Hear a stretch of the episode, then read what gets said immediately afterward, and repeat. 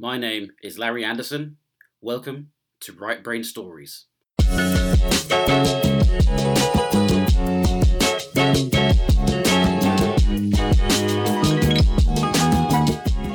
In this episode, I interview an award winning photographer that started out as a geographer at the University of Sheffield and has in more recent times emerged as an international name in the world of photography, publishing books such as Motherland, documenting he and his wife's travel across post Soviet Russia, The Election Project, where he was the official artist of the British election in 2010. His most recent book, Merry Albion, a portrait of recent Britain and her people in their landscape against a backdrop of unprecedented social and political change.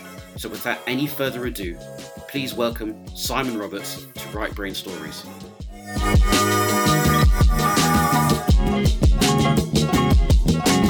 Good morning. Um, I'm with Simon Roberts, a photographer, in his studio, salubrious surroundings in Hove, and uh, it's raining outside, but uh, um, we're inside, and that, that's that's all good. So, uh, welcome, Simon. Welcome to Right Brain Stories. Thank you. Thanks for agreeing to uh, be a guest. So, um, Simon, it would be great for you to just uh, give us an introduction as to who you are and what you do, uh, so that the listeners um, have got a, a, a brief intro. Okay, so I um, I'm a photographer. I would also describe myself as part geographer, part ethnographer, part artist, part communicator. Um, it's a weird thing how you describe yourself. Mm. I never quite know how to do it. So I suppose the main thing is that I I have ideas which I want to communicate, and the way that I best communicate those are through the visual image, um, mostly stills, um, but I'm also beginning to do more with moving image. Uh, so I've been working for 20 years professionally, i.e., making some kind of living out of photography. Um, over those 20 years, I've made various transitions um, in the industry uh, in terms of the way that I um, make work and the, the way that that work is then viewed by people. So from magazines to books to exhibitions, etc. So you know the, the, the transitions have, have changed over time in terms of the way that I I actually am able to support my work and, and get that seen. I didn't actually study photography professionally. I mean, photography was always something that I was very interested in, but my background is actually from uh, academically is within cultural geography. So I've made a kind of transition from um, social sciences to, to the arts, if you like. Um, and yeah, I um, I've published several books. I work with uh, galleries, and um, I uh, I'm always looking for, for new things to do and say. Mm. Well, that's, that's good. Um, so we'll, we'll dig into some of the publications a bit later. But uh, what describe for me the first moment you thought you were going to be a photographer? What, what's the, what was the what was that light bulb moment, and what was it like? Well, I suppose actually going back a bit from that, I was. My dad was a keen amateur photographer. He actually was a um, c- computer consultant um, and had trained as an engineer, but he he was always playing with the, with the camera, and I can remember clearly Sunday afternoons with the old uh, Kodak slide machine, um, clicking away, looking at various holiday snaps, or the ones that I really remember are the the road trip that my dad did across America in, in the uh, mid 1960s with three university friends from Leeds. That's pretty cool. Yeah, and it and it, it, it, it was the kind of like beat generation. Yeah, you know, my dad, Yeah, yeah. you know, long haired kind of hippies hitting the road, you know, and it was, and I just uh, all shot on, on Kodachrome, color. Kodachrome, which you know anybody knows about photography that that was a kind of interesting period in when color photography moved out of advertising and became part of a kind of arts aesthetic. But anyway, my dad of course didn't know that he was just kind of shooting a slide film, and um, so yeah, so I remember what looking at those pictures and just it's that idea of the exotic and being away and and I found my, my the town where we lived pretty boring. You know, it was kind of commuter belt into London. Um, it, it was kind of culturally bereft. Um, so these so these these moments of looking at photographs, of, and also my, my dad was away a lot, so I can remember in primary school. Often seeing an aeroplane and thinking, "Is my dad on that Oh, plane?" yeah, yeah. and um, and it was all that, always that thing about going away and coming back with images, which which intrigued me. Anyway, when we, uh, you know, part of the I suppose the benefit of my dad being a um, a computer consultant working for Oracle was that we tended to to blag these quite nice trips. So he'd have to go on a conference and a sales conference, or they'd be rewarded with a holiday. Uh, my dad would sell his business class tickets and take the whole family, so we'd all kind of pile over to America or whatever. So we went on a holiday to Yosemite National Park. I suppose I was about fourteen, and you know, I thought it was all right. It was kind of you know, interesting place. Looked around a bit, and then saw these photographs in the visitor centre by Ansel Adams, and was just completely blown away. And what was fascinating was the fact that these photographs were taken in the place where we were staying. So this was a, an exhibition of Yosemite, you know, shot in the nineteen uh, forties, nineteen fifties. But what those photographs did was that they changed the way I began perceiving and viewing the landscape that I'd spent a week in already, and it what I found so surprising was the way that actually it- made me more engaged in the way that I looked. So it changed the act of viewing. You know, suddenly I was was seeing things in the landscape that I hadn't really noticed before. So you know, the irony here is you look at a two dynamic two dimensional object on a wall, and it changes the way that you see a physical landscape. Um, you know, all through the act of a photograph. Um, and so, you know, after that, I got a Canon AE1 camera for Christmas, and and that was it. I was totally hooked, um, photographing, you know, anything and everything. Um, so yeah, so that was that was really the the the kind of link with with photography. That's interesting. You know, I used to work for Kodak Ah, as a research scientist uh, very back in the day. But uh, yeah, so um, yeah, it's um, it's interesting how you kind of linked that kind of a nostalgic thing. I suppose you use words nostalgia with your dad and how you know how he lived and and um, and you know quite often we have influences that sometimes we are aware of but we don't necessarily acknowledge but it's only when we start to think about where we where we've um, come from that they, we tend to express them um, who, who, who else has inspired or, or mentored you over your career Well, I suppose that changes over time. I mean, there's your your influences are, you know, almost like looking at a layer of rock. You know, you have these different levels of strata that build on top of each other. Um, so, for instance, I mean, if we take Yosemite as, as, a, as an example, so you here we have this landscape that's been photographed since photography was created. The photograph, you know, the, the ability to photograph.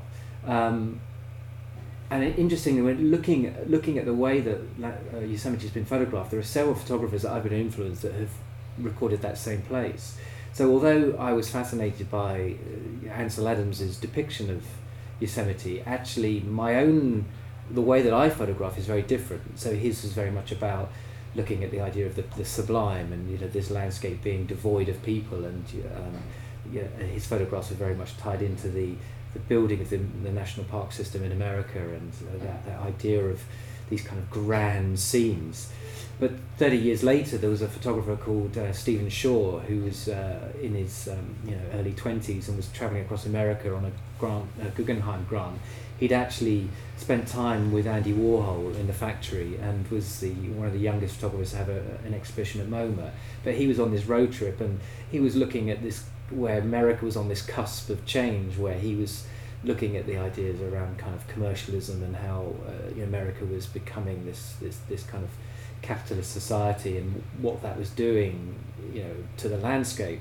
And so when he photographed Yosemite, it was much more about the way that this landscape was was being consumed by the tourist. You know, so the way that actually it was no longer just about this kind of epic backdrop. It was also about um, holiday destinations, the way that we use landscape, the way that we interact, what we're wearing, and so it almost it was a kind of uh, uh, the a, a, polar opposite to um, to Ansel Adams, and and for me that was much more interesting when I saw that work. You know, this idea of actually how humans change a landscape and you know, what effect we're having on on, on place, um, and of course, as a somebody who studied geography, I'm interested in that, mm-hmm. that the, the, visual image and that relationship to uh, thinking about um, the way that landscapes can change over time and what influence we have on those places.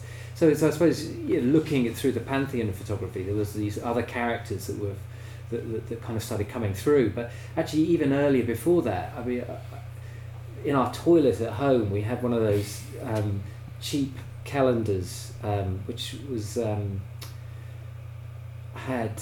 Um, Avercamp's winter, one of his Dutch winter landscapes, mm so you have this this naturalistic scene, a winter scene with this cast of characters playing out these little um, um, anecdotes. You know, mm. so you've got the guy drinking, you've got the ice skaters, you've got the person peeing, you know, mm. around the corner of the.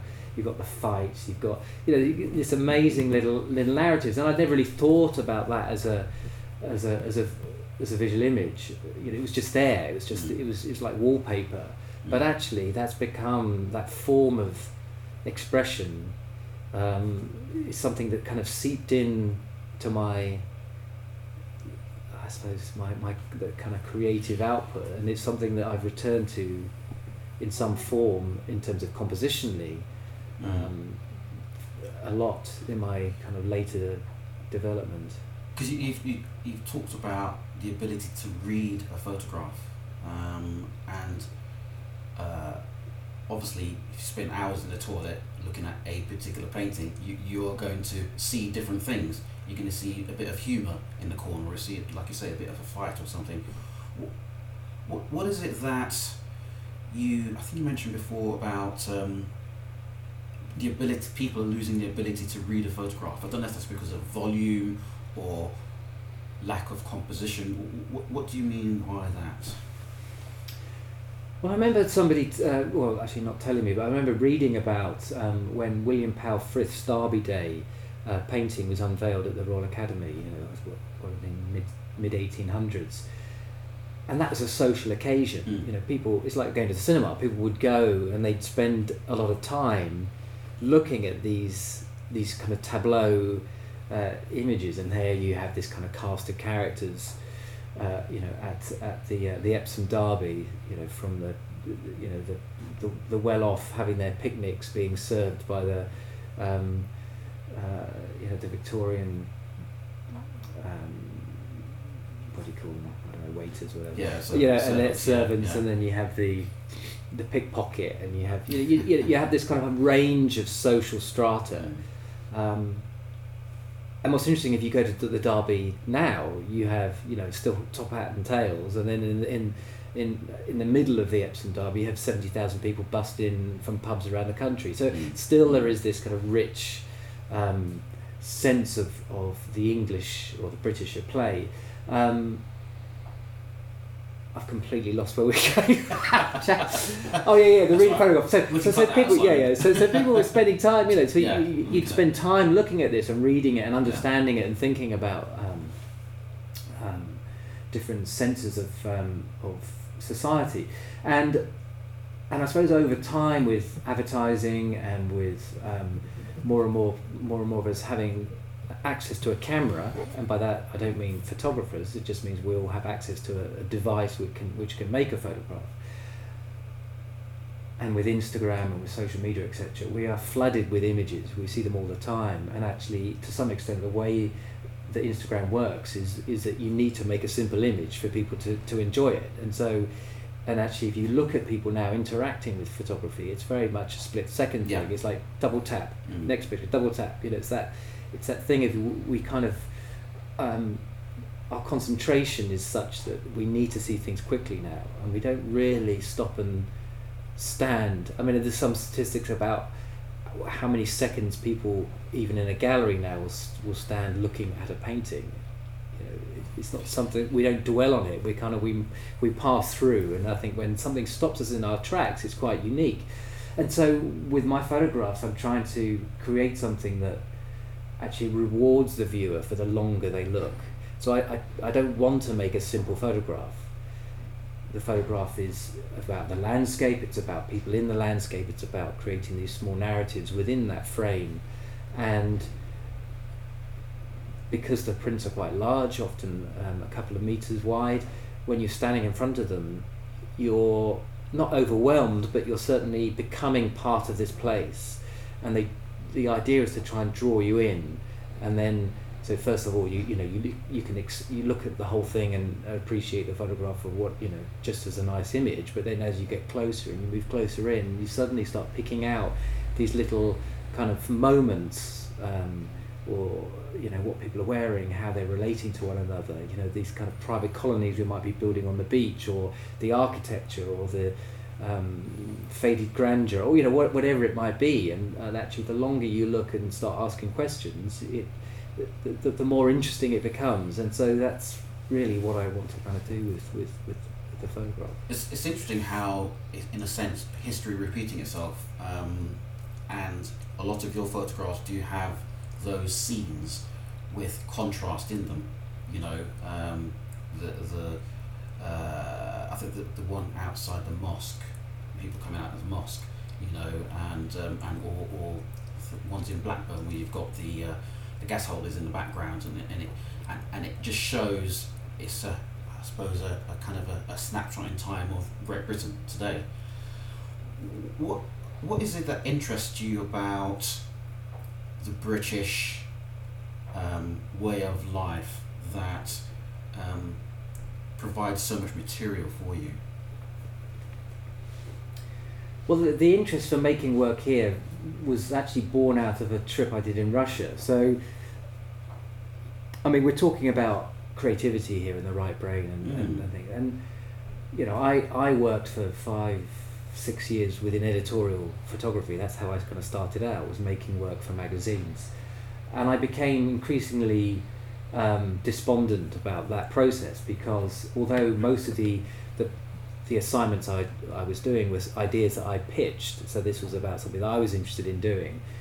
Um, invariably, you make work for the publication you're working for. So if it's Esquire, you make a certain type of picture. If it's the Sunday Times magazine, you, you do it slightly differently, and you're thinking about the form of the magazine. So where if you want to get on the cover, it needs to have this space here, and it needs you need a double page spread, and you need a detail. So you start creating the work on behalf of somebody else, and it no longer becomes what you initially set out to do. And then, of course, when it comes to the edit- editing stage, the picture editor, the art director get involved, and then often the, the, the editor might have their own view on what pitch they want the story to take in, in terms of what what they're trying to say with it so then that'll inform how they select the images and so by the end of it you've kind of completely yeah. it, it could be completely different from how you your vision for the story and so you know I kept thinking well, how how could I have more control over the authorship of work and then actually I, I realized that I just had to kind of go and make a body of work over an extended period of time that was completely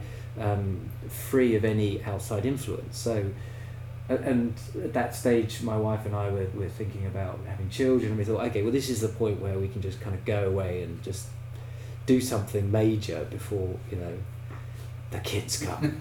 um, and my, my wife, we had met at Sheffield, studied Russian, and so we thought, well, you know, it'd been ten years she, she'd studied there so we thought, well, let's just let's move to Russia and just spend a year traveling across this exotic other place. Mm, um, mm.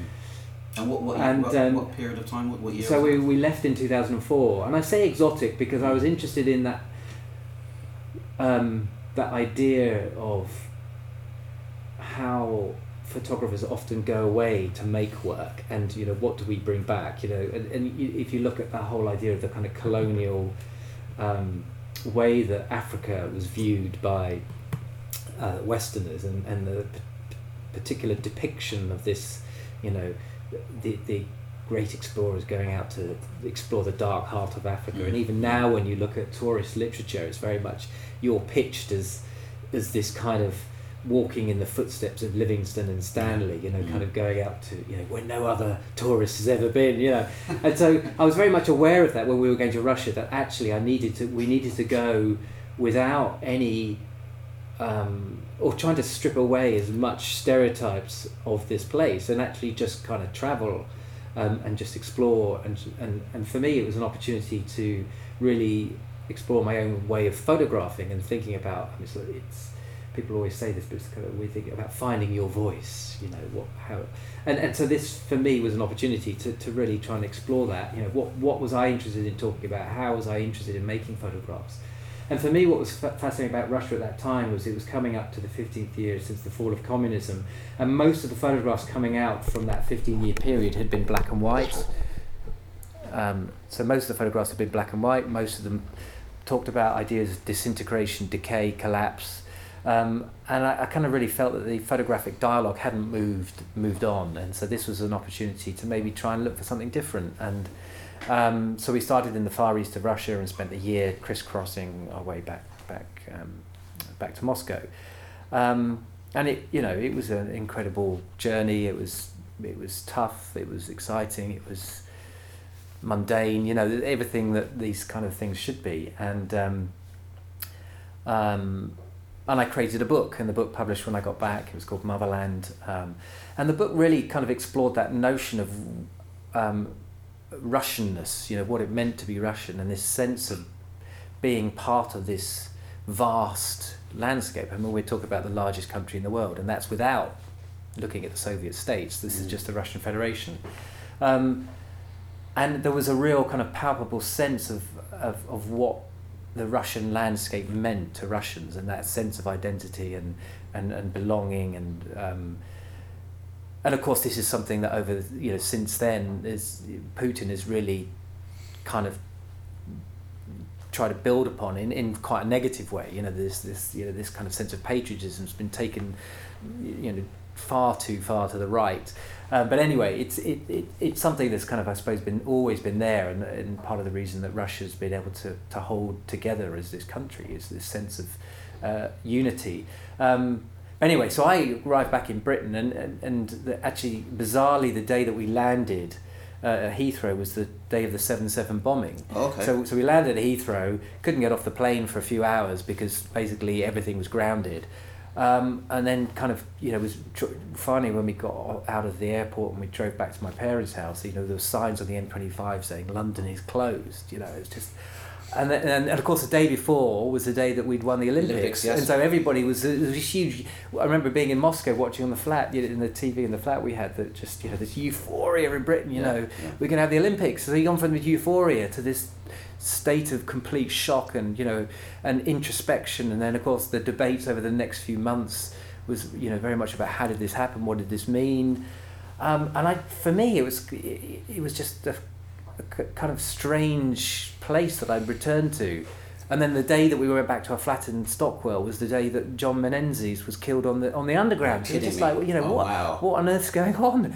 Um, uh, and so I kind of began asking questions about what you know what is what is this what are these debates about? And of course we began to have more and more debates about uh, devolution in Scotland and Wales, devolving of powers. So then there were questions about well, what is England, what is Englishness, and and it uh, and then I just thought well maybe this is an opportunity for me to explore you know what's going on in Britain at this time and do very much what I've done in Russia, but spend a year traveling around my own country, you know, actually looking inwards.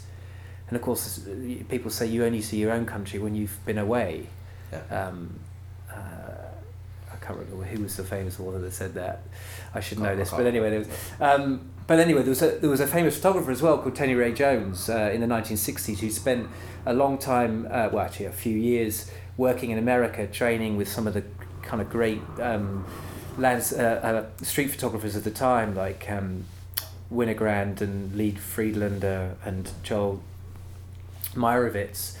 Um, and he'd kind of come back to Britain and, and began witnessing this Americanization, as he called it, of, of Britain. And so he decided that he wanted to make a piece of work about kind of old customs and, and, and British oddities, you know, before maybe they disappeared. So he did a famous series called A Day Off, which actually published posthumously because he died very young um, from leukemia. Um, but it was interesting, you know, that, that I was doing the same, kind of coming back. So I began looking at British photography and realised actually, you know, ever since the beginning of, of photography, the birth of photography, British photographers have gone out to look at what is Britain. And so I was really just adding another piece to that jigsaw puzzle.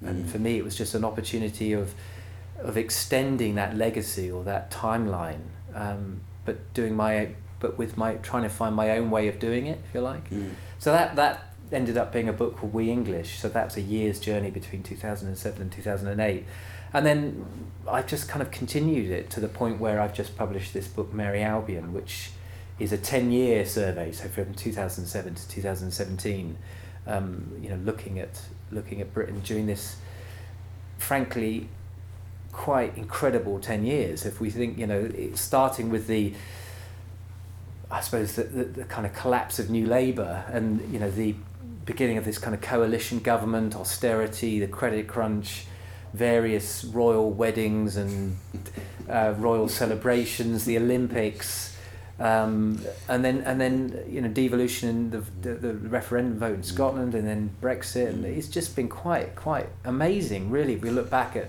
the death of Thatcher you know you know what did that mean? And you know all of these these changes that have taken place. Of course the challenge is how you look at that within the landscape because of course primarily I'm interested in looking at Britain as a as a landscape and the backdrop and and then how we see these various senses of ourselves being played out in that landscape, whether that be through a you know a football match or you know or a, a gather a political gathering. I mean, it's I mean, it's funny how I mean it's quite quite a timeline, isn't it, from two thousand and seven in terms of British history.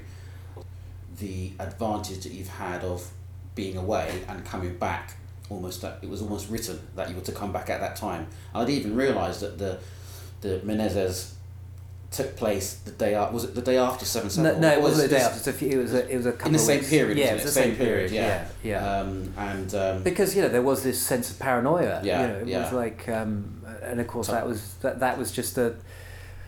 Um, you know, some poor police officer that just overreacted, and he, you know, and that, and that, you know, and I think Menezes was just was just was, a geezer, you know, yeah, I mean, you know, and, I mean, and um, the, I remember when I was making We English, actually the whole credit crunch was taking place, but nobody really kind of understood it apart from probably several bankers who could realise what was happening and started um, betting on it. But do you know what I mean? So yeah, between yeah. 2007 and 2008, we had the um, collapse of Northern Rock in beginning of 2007, and then it was only when Lehman Brothers collapsed a year later that people realised quite what was happening and I think it's the same with so so it's you know it takes mm. some time, and so you've got all these buildings going up at the same time as you know Russian oligarchs and, and, and, and others no longer being able to fund or, or, or have the same funds to invest in London. So who's going to occupy all, all well, of these of all of these occupied. all of these buildings? And so yeah. we only it's only uh, you know, looking backwards, you know, looking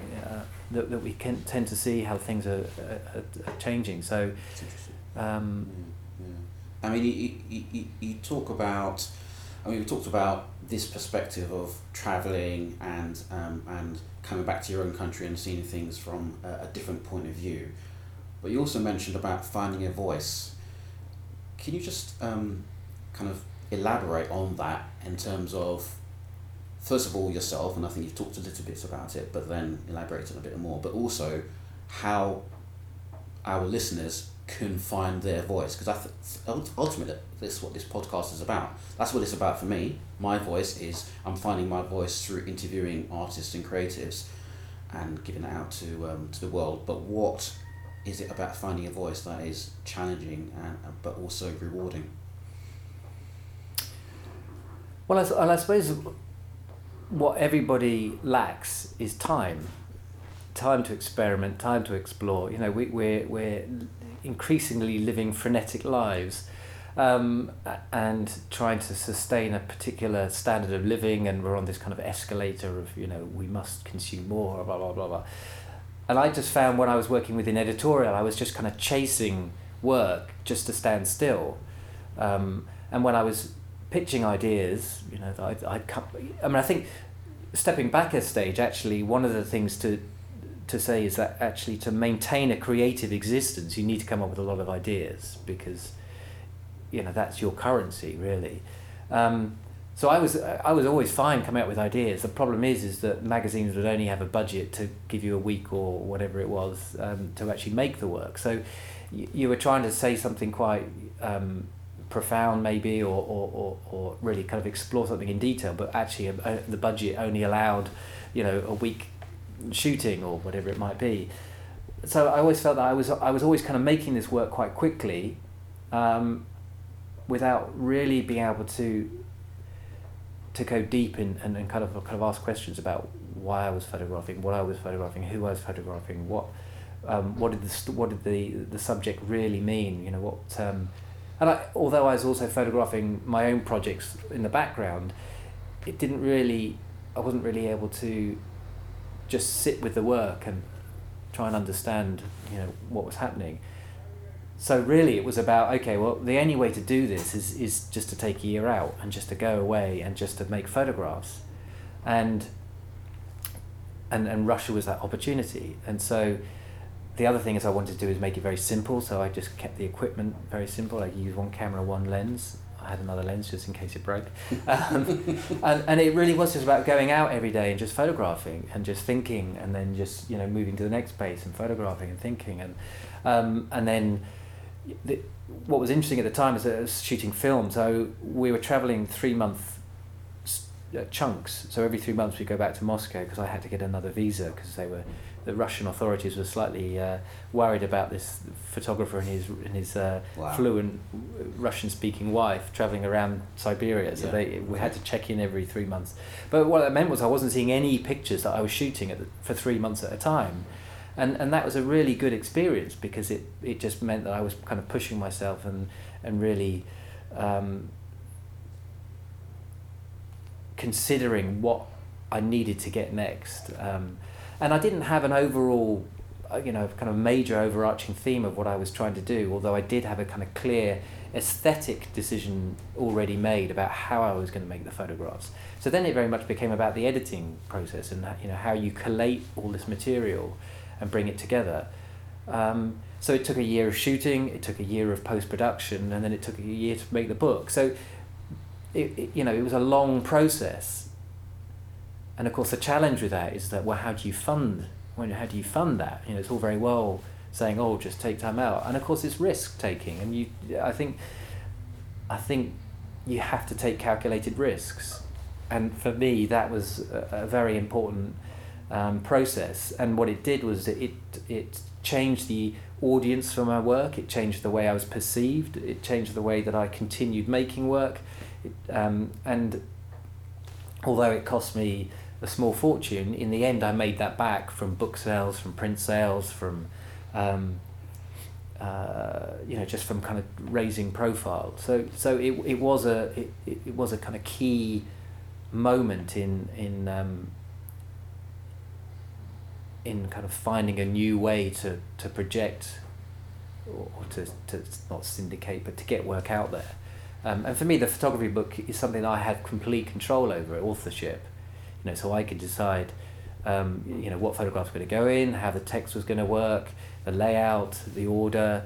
I mean, the, the publisher I worked with was very good, and they they um, it very much was a collaboration um, in the end, you know, the, what the the publisher controls is the cover because you know the cover is a is a sales thing. Mm-hmm. Um, but otherwise, it was it was something that yeah was was really um, a kind of creative journey, which which Sarah, my wife, was very much part of. You know, mm. she's a writer, or she was a, a writer, and you know, and she's actually a very good editor. So you know, it was something that we could create together. Um, I suppose the thing about finding your voice is that actually your voice changes over time. So yeah. it's there's there's kind of never one thing. Um, but what it what it does do is enabled you to feel authentic and I think that's what I was always looking for was actually that thing about well, what is it that I'm really trying to say here? What is it that I want to show people? And I and you know it, it is really just uh, time that, that, that, that brings that and and uh, that's not just through the actual act of making the work, but researching and looking and I mean because I mean one of the, the before we went there was a there was a huge show at the um, National Gallery in London about um, how Russians had recorded their own landscape, um, and so that was kind of really interesting grounding. You know, was just looking at well, how does one rep- represent their own landscape, um, and of course, w- when we think about the relationship between the visual image and identity, nation, you know, nationhood, is that often it is music, literature, and art that, that create a sense of who we are. And, um, and so I wanted to be part of that process, which is why for me it's been important making this work in, in Britain. Is that actually, well, I mean, legacy is a funny word, but you do, you know, I do felt, feel that I wanted to leave or create a piece of work that, that, that has some legacy in the sense that the book will hopefully sit in a library. You know, it, it it's not kind of tomorrow's chip wrapper, you know, in a magazine. There is something here that's tangible that, that says something about what what has taken place over over the last few years and, and, and what does that mean about um, you know where we might go from here. I think that's really um, that's a great answer. I think um, you know that currency of time and finding your voice is um, yeah really important. I think that I can already see this as an emerging theme on this podcast series, uh, Right Brain Stories. And you mentioned one thing actually might be quite interesting for our listeners about you'd really made an aesthetic decision about what I suppose what what your well you tell me what, what was what was that aesthetic decision about your um, uh, motherland trip well, I, I went to see a book publisher before I made the journey, um, just to, to kind of sound them out. Really, this is somebody who I'd already known and spoken to in the past as, as a photo book specialist, and you know, of course, I was also hoping that he'd turn around and say, "Yeah, we'll we'll publish the book. Off you go and make the work." But of course, everybody's non-committal these days, and so um, it was a guy called Chris Boot who used to be at um, Phaidon, mm. and then started set up his own uh, photography imprint called Boot Publishing, and um, you know Chris uh, doesn't beat around the bush, and you know which I like, and he said, um, you know, it's this sounds like an interesting project, sounds like an interesting time to go. Um, show me what you what you've got when you come back, and uh, you know we'll talk about it. But he said, you know, the important thing is that you don't come back with a just a kind of mishmash of photographs. You have to think clearly about before you go about how you aesthetically how you're going to do this so that when you bring this work back uh, try to collate it together that there is some kind of coherency in style. Um, and so I thought kind of before I went long and hard about actually what were the decisions I was going to make in terms of the way that I was going to try and make the photographs. So this was partly informed by looking at a lot of photo- photographs that had been taken before both by foreigners and by Russians.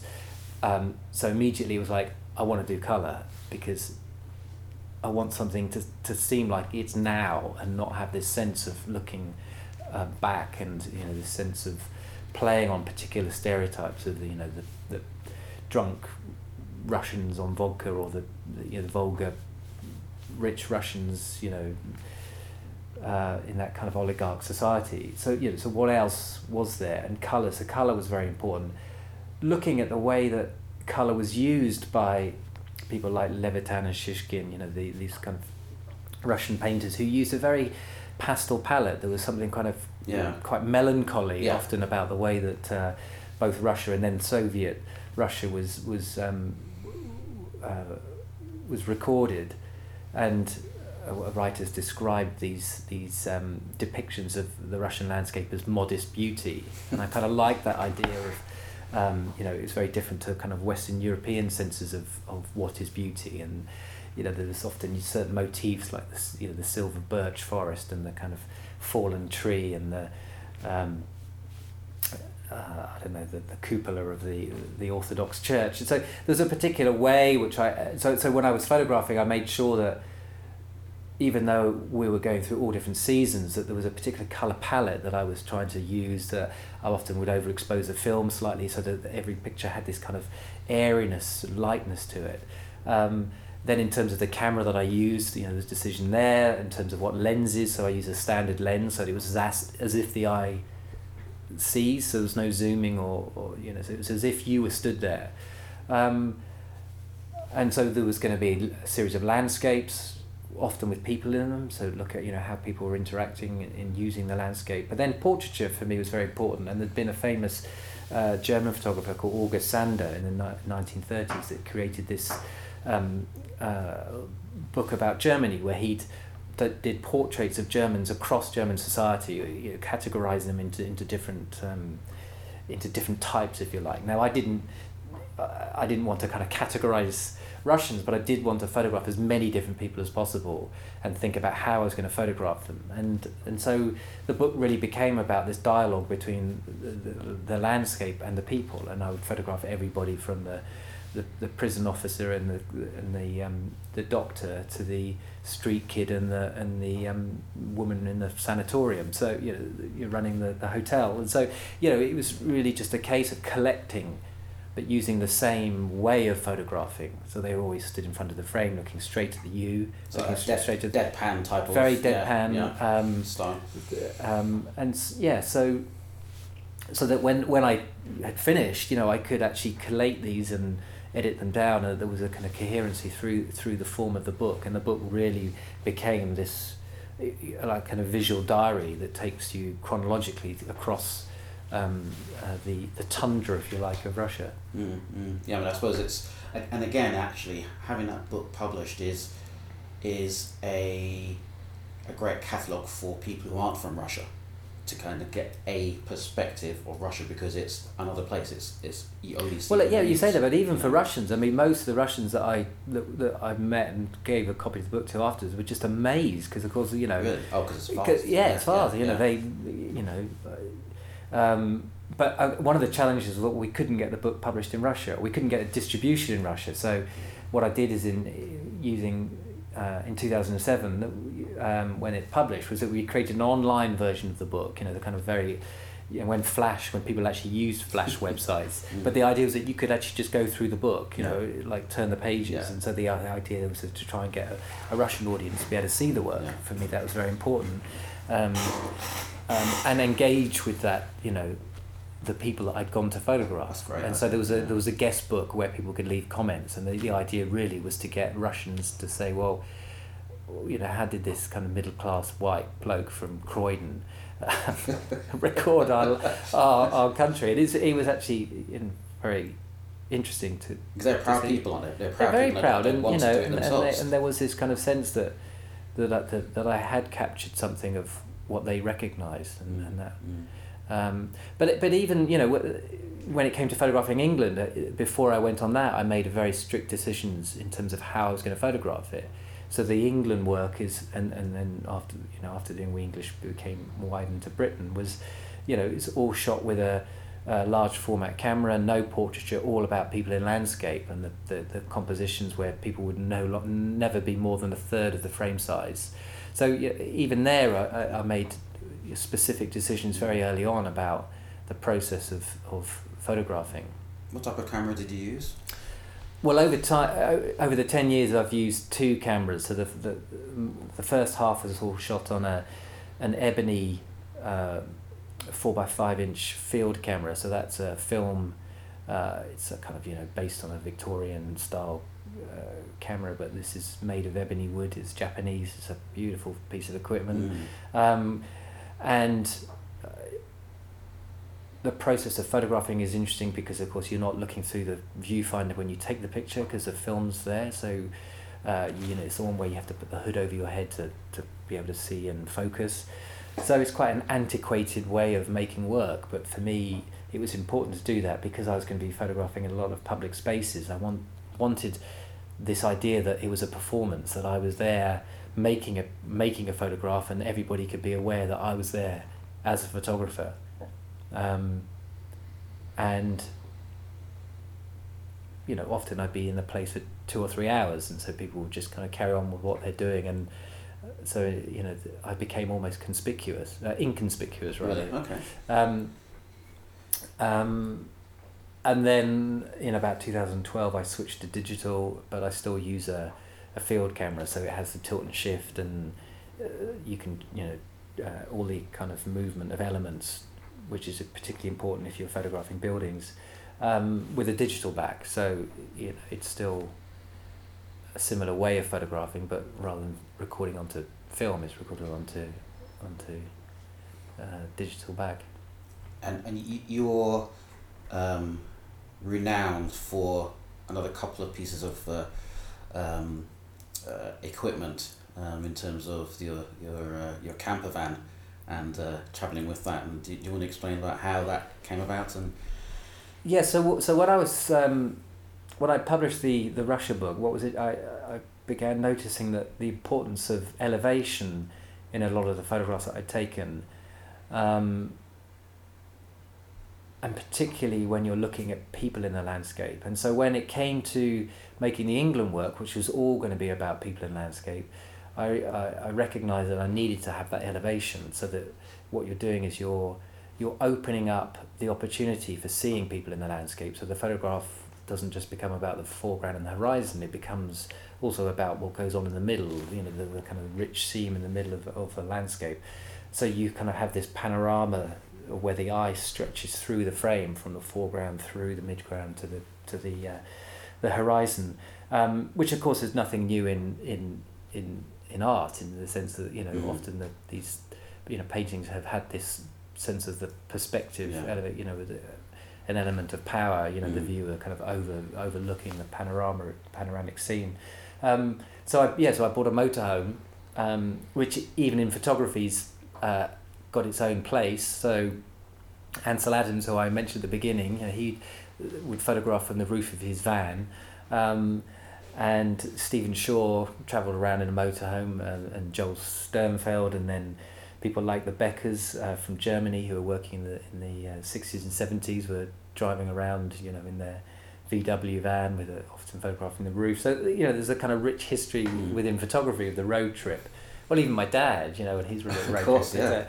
yeah. Um, so yeah, so the so the the motorhome became a way of travelling, but it became a way of uh, an important tool for making the photographs, so that I al- could always have a an elevated perspective Mm. to photograph from, and that's something that's continued.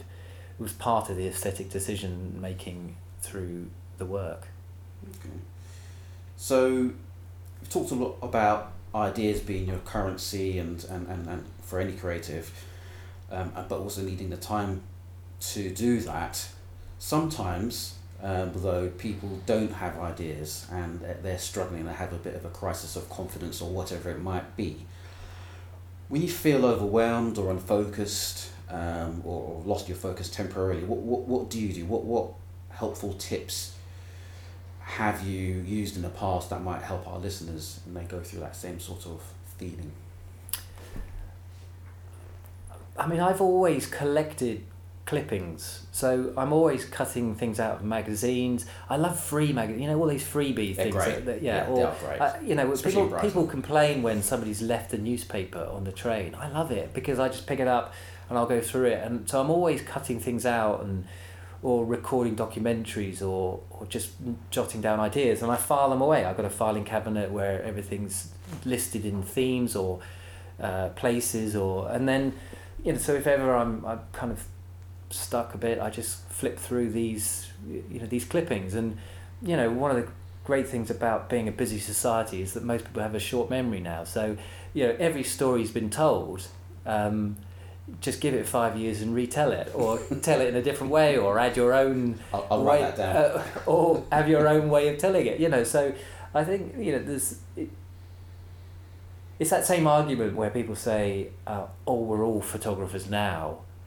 just because we've all got a device does not make us photographers Yeah. it makes the fact that we can all take a picture Uh, you know nobody's ever said there's too many writers in the world because we can all write so you know I don't ever f- become overwhelmed by the sense that there's so much competition out there or that you know I don't have any ideas because you know it just you just needs reflection. Um, and, And- reflection and- is, is, is individual, isn't it? Yeah. You, yeah, you look and of course this changes over time and and, and, and, and you know, the way that I make work now is very different to the way, way I made it 10 years ago because I've now got three young children and of course I want to be around um, so I can't travel nearly as much as I used to. So then you you know it becomes much more about well what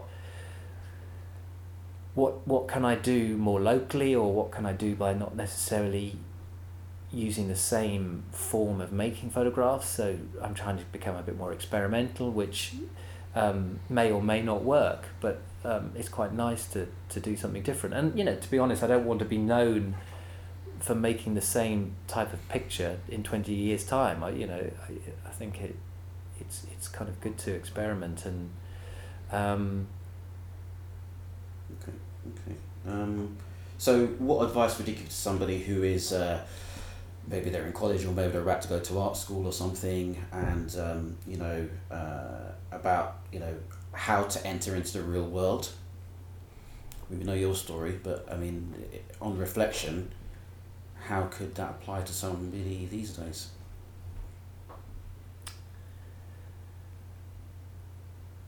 I mean, I think it's really about an element of tenacity, an element of um, intrigue, you know, to, to, to being just somebody that's intrigued in life and questions and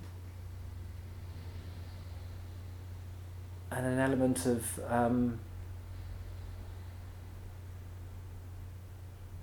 dogged determination. You know, it's, it's tough surviving as a visual artist it's or as a creative. Particularly when we're told we have to work in a particular way you know this I think it may be you know I was thinking about this the other day actually maybe it's easier now. There's no longer a job for life. There's no longer that sense that you know you do a trade and then that becomes your existence. More and more we have to be you know footloose. We have to have a number of different skill sets in our toolbox. You know we can't rely on on anything. So actually if that's the case then why not use your kind of creative spirit? Because you're not necessarily going to survive you know getting a full-time job doing something else. So for me it's if I see students now I think you know, the main thing is saying that you have to have a um, a well-rounded skill set. You know, re- the reality for me is that ten percent of the time I'm actually making images. You know, ninety percent of the time I'm doing something else, and that's kind of research, fundraising, marketing, um, uh, post-production, finance. You know, all this other stuff that you know has to go on in the background. And often when I get students that come and help me here, that've done maybe just a photography degree, they're actually their their skills outside of photography are very limited, um, and I think that's one of the failures of, of the education system within the creative arts is that they give you space to think and make work, but they don't necessarily give you the space to understand actually how to then forge a career. It's changing. I, I do think that you know several courses now are doing elements of um, you know more kind of professional development, but that's certainly something that I think um, you know your listeners need to think about is actually the other elements, and also whether you even need to. I mean, I didn't study photography, um, so there's also questions about whether actually, you know, if you're a creative person anyway, whether you even need to do that through education, whether you can do that yourself. I mean, I was just for me, photography, uh, geography, human geography has become an important framework and context within which I make photographs. Um, I just spent a lot of time outside of that, learning about photography, photographers. I suppose I didn't have the same um, element of that kind of art school backdrop, and I probably missed out a bit there. But you know, you, you kind of can't have everything. So yeah, that's that's really helpful actually because you know it's yeah like you say it's not easy, um, but that sort of dogged determination is important. I would imagine though that you also hear bad recommendations or bad advice that might that people might have been given or you know in photography or just in, in any, any sort of creative careers are there any sorts of myths or bad advice that you've heard of that um, you know people should be wary of I think you have to find a group of people around you that you trust. Um, that, you know, there's a lot of people that will tell you different things, and for me, I've tried to always have a group of people, whether that's my wife, whether it's close friends, whether it's photographers, whether it's my parents, you know, certain people who you can, you know, rely on for good advice, for your own interests, you, you know, that you know, aren't gonna you know send you send you in the wrong direction really. But at the end of the day, I think you also have to trust your own initiative. Um, I just instinct. I think instinct. Yeah, yeah, yeah. yeah. I mean, I've often because people have often been quite wary, you know, about that. You know that you've um, everything's got to have a kind of theatrical. Um, um, what's the word a, uh, a theoretical background or a backdrop or um, it's got to be kind of well thought out and planned but actually sometimes I just think gut instinct is has has done me proud. And I think if you can kind of harness that with an element of realism um, I mean it's like you know the, taking calculated risks. I mean there's no point you know selling out and selling your house and just kind of hoping something will happen, you know, you've got to have a kind of framework within which to make decisions. But um, I'm very much of the idea that you need to think about where it is you want to be in three or four years' time. So, where would you like to see, even with a student?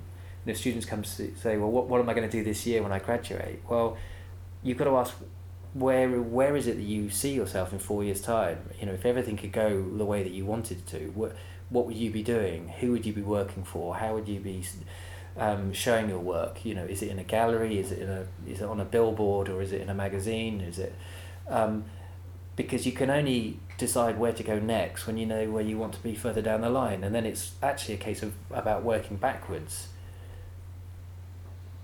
and I'm on this kind of weird timeline where at any one moment I'm thinking about three or four years down the line because if I want to be exhibiting in museums and galleries, often they're they're booked up for three or four years. So you've got to be approaching these institutions years in advance, um, and also thinking about what work I want to make next.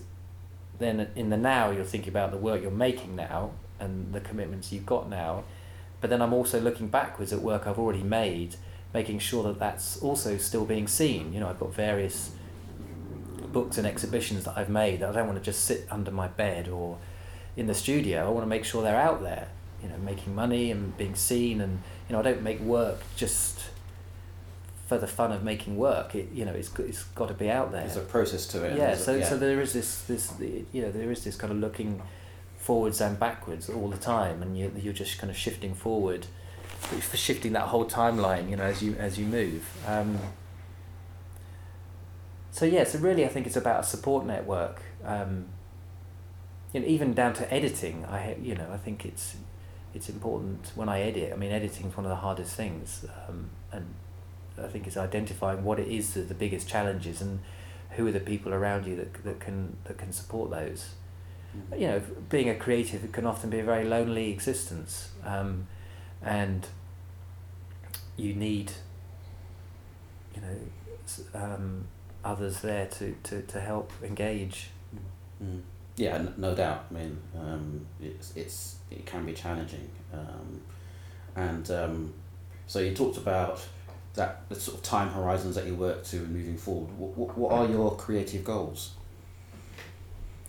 well of course that any yeah, the, the main goal is to balance the art and the commerce. I mean, that's the that's the the tightrope that we're all trying to work. Well, that, that I'm trying to walk. It's it's you know I want to be existing financially off work that I want to be making. You know, I'm. I don't want to feel that I'm just an illustrator of other people's ideas. I mean, I, I didn't get into this industry just to, to to make fluffy pictures to sell a product or to sell somebody's somebody else's idea. You know, it's really about what I'm interested in communicating and, and, and making work about that. And of course, the challenge is how you make that pay. And, and sometimes you do and sometimes you don't. But that's really the position that, that I want to be in. Um, but also having the freedom to, you know, be a good father and be a good husband and good friend. You know, Mm. I think it's also important you know, early on in your career, you think, you know, this is it. You know, everything exists around me and what I'm doing, and you know, I think we can become very selfish beings as a creative because it's quite introspective thing, and um, and actually, the more the more I've realised you can give out and help others, actually, the more rewarding the whole process becomes. Okay, that's cool. Um, and obviously, you mentioned we mentioned at the beginning of the interview about um, Merry Albion and, and, and things. And that's your current, that's your recent book, and and how how's that all going, and what what what, what plans do you have for it, and exhibitions, etc. Yeah, so that's um, yeah. The book came out at the end of last year, and the, uh, I had a show at uh, my gallery in in uh, in London, Flowers Gallery. Um, you know, it's I suppose I'm now in that phase of still trying to push the book and let people know that it's out and get a touring show. I mean, really, what I what I'd like to do is is have a, you know, a, well, wouldn't we all a major exhibition of the work. Um, but there are large costs associated with doing such a thing. But yeah, that's the kind of aim is that, you know, particularly next year when we're moving into a new political phase, nobody quite knows what that's going to look like. Um, for me, that would be an interesting time to show show this work. Um, I've got an exhibition at the moment on at the National Maritime Museum um, in Greenwich, so that's Mm. a group exhibition including the work of Tony Ray Jones, actually, who I mentioned earlier. So Mm. there's, there's him, David Hurn, t- um, Martin Parr, and myself looking at the um, the British seaside. Of course, everything has to be great now, so it's the exhibition is called the Great British Seaside.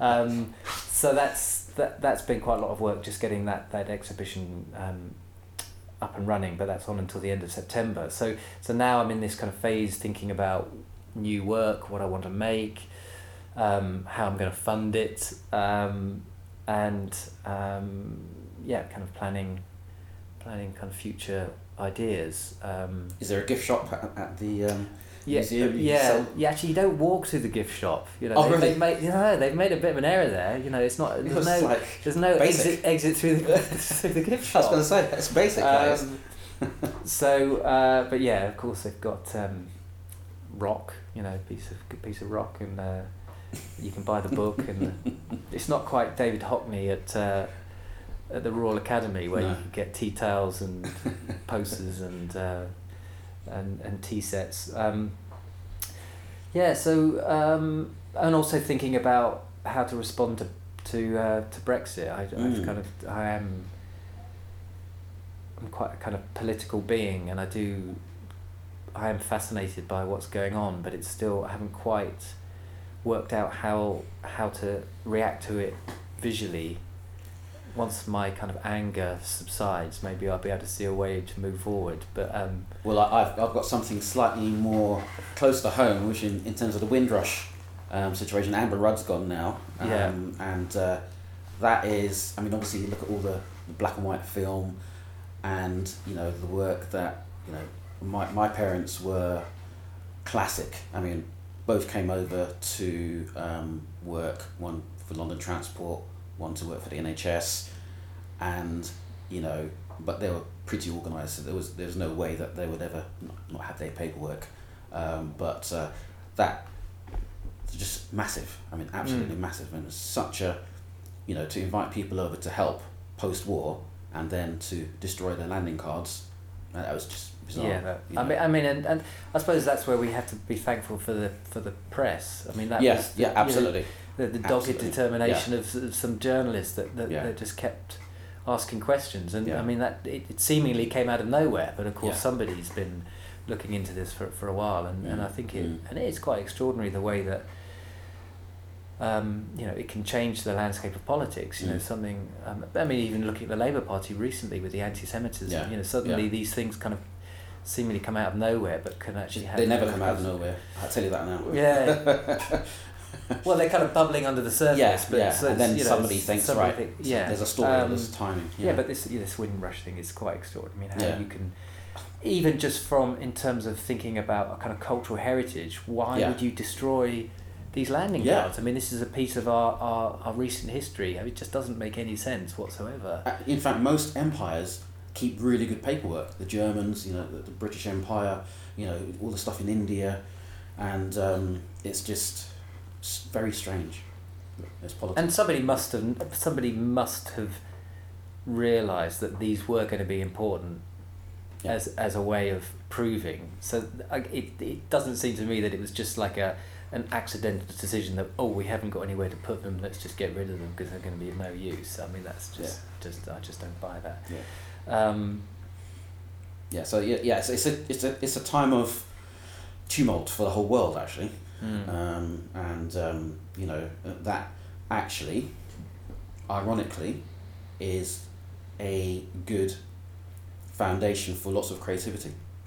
You know, a lot of creativity comes out of conflict, and whether it's war poets or whether it's techno in Detroit, you know, um, it's it's it's a it's an opportunity for people to be creative mm. or to, to express themselves, express what's happening through their lives, you know, um, and um, yeah, that's that's fantastic. So, um, thanks for your time. no problem. Um, have you got any parting shots for our our right brain aspiring or um, already creative people? I suppose, yeah, um, step out in faith.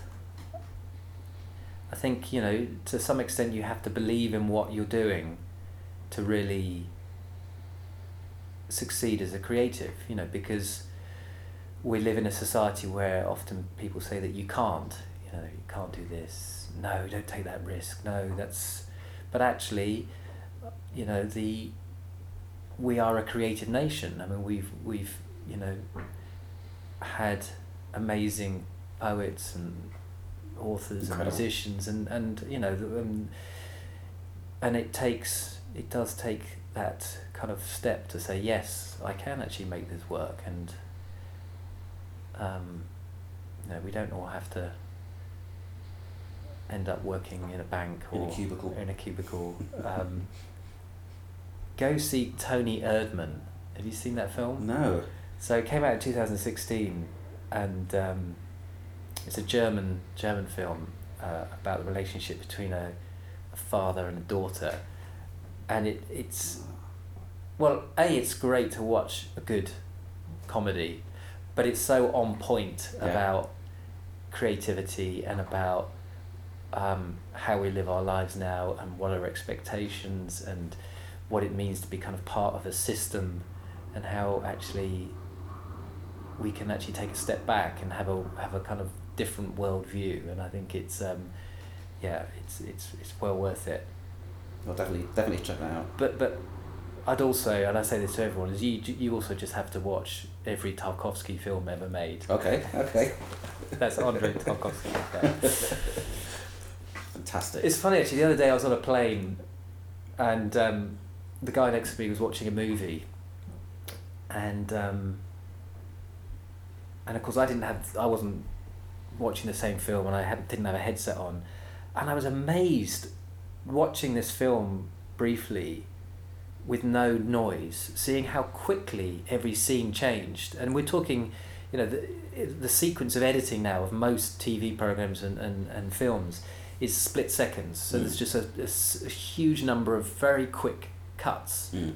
Yeah, uh, jump jump cuts. And I, and I yeah. was and, and I was thinking actually how sometimes we, we just need back to time. It's actually mm. where's the reflection? Where's you know the, everything we're being fed with is is, is instantaneous gratification, and actually sometimes it's it's nice to kind of be more contemplative.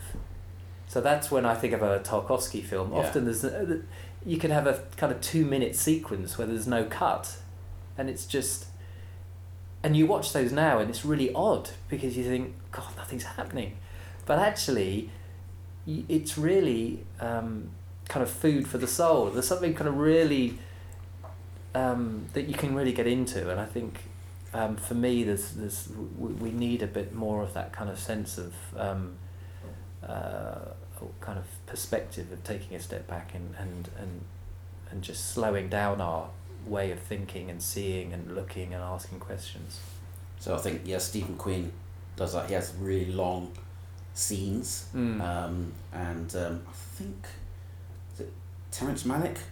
yeah. Yeah, so I think he does something similar as well, where you know the scenes are slightly longer and you know, kind of taking the beauty of, of the landscape. But uh, yeah, uh, th- there's definitely things that I've I've heard of before in terms of just that time to reflect, and um, so I really, really appreciate your time, Simon. It's been fantastic. It's been exhilarating and uh, definitely uh, uh, involved. So um, thanks for your time, and we'll speak very soon. And uh, it's nice hearing your voice. Oh, I hope you're through, finding through it. your headphones.